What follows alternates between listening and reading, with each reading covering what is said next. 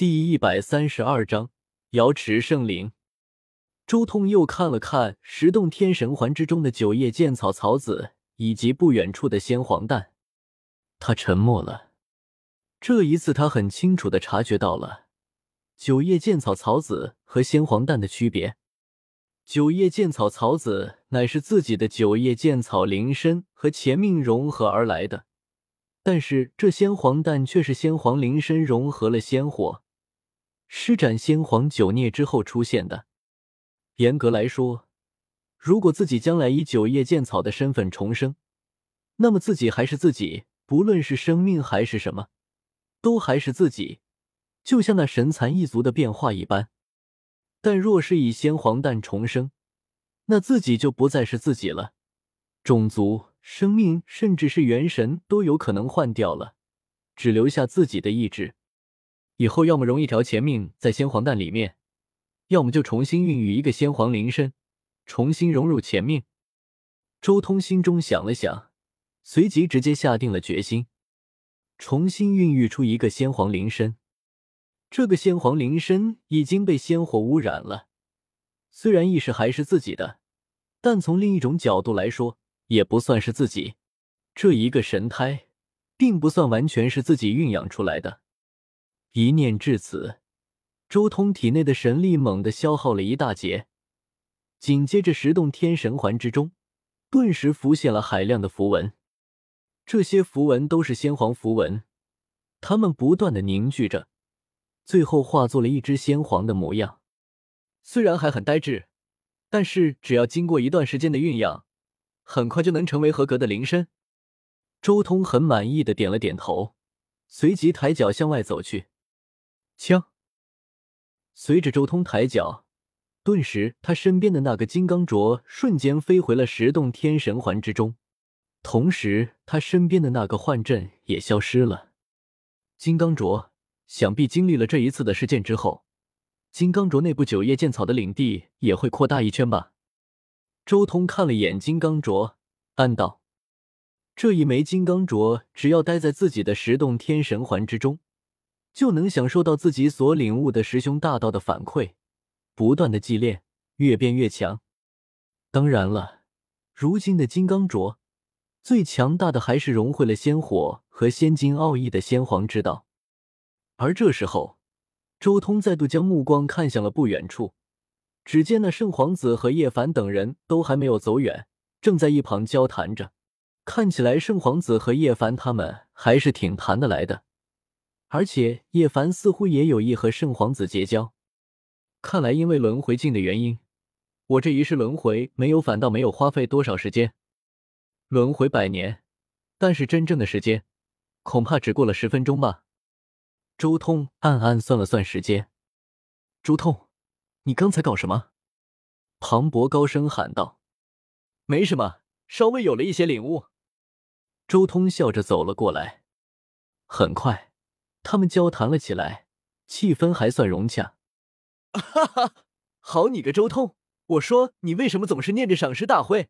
原来你是元天师的传人。屠飞看到周通走过来，也不禁大笑。这次赏识大会，指点一下我们。没问题，正好我身上的元都耗尽了。周通点了点头，把你们的元都给我，就当做投资好了。没问题。李黑水、吴中天等人很兴奋，一个个都把自己的缘交给周通，就连叶凡、庞博两人都把自己的缘交给了周通。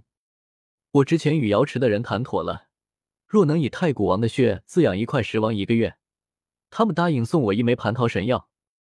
圣皇子忽然说道。柳寇等人都啧舌，瑶池的仙子们可真是谈判高手。以太古王的血滋润石王一个月，这可真是惊世天价，哪里还能去找一个这样纯正的太古王族？浑身都是瑰宝，尤以精血最贵。你现在还需要去履行约定吗？周通有些惊讶。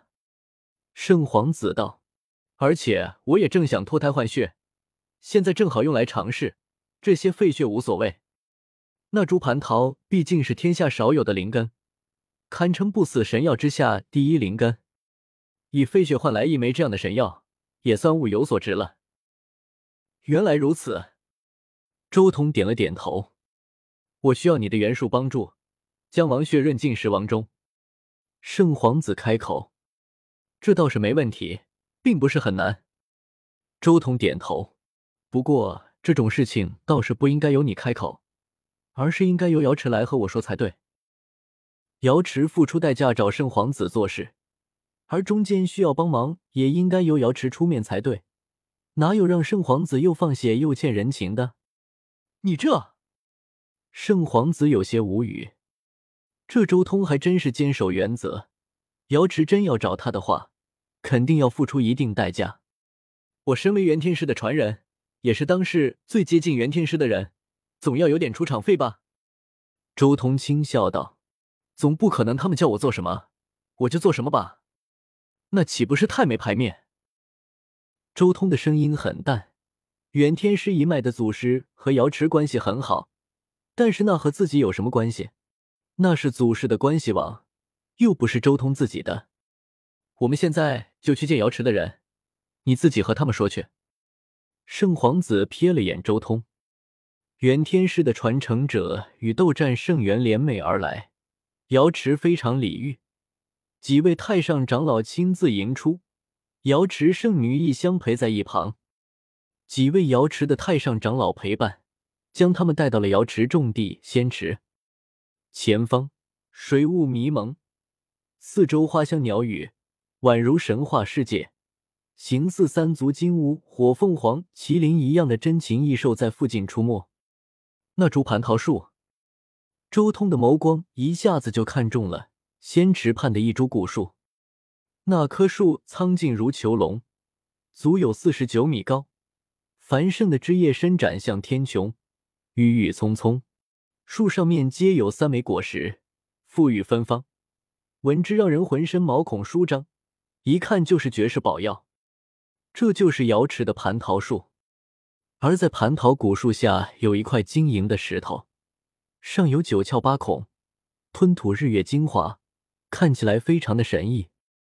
这块石很特别，与其他的石王不一样。我们不想将之封印，而是希望孕育出真正的生命出来。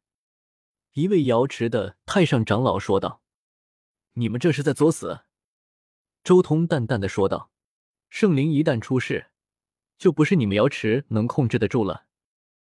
这是一个善灵，此时早已被远古圣人净化，晚年时对他讲经说法。”瑶池的太上长老直接说道：“算了，我懒得多说。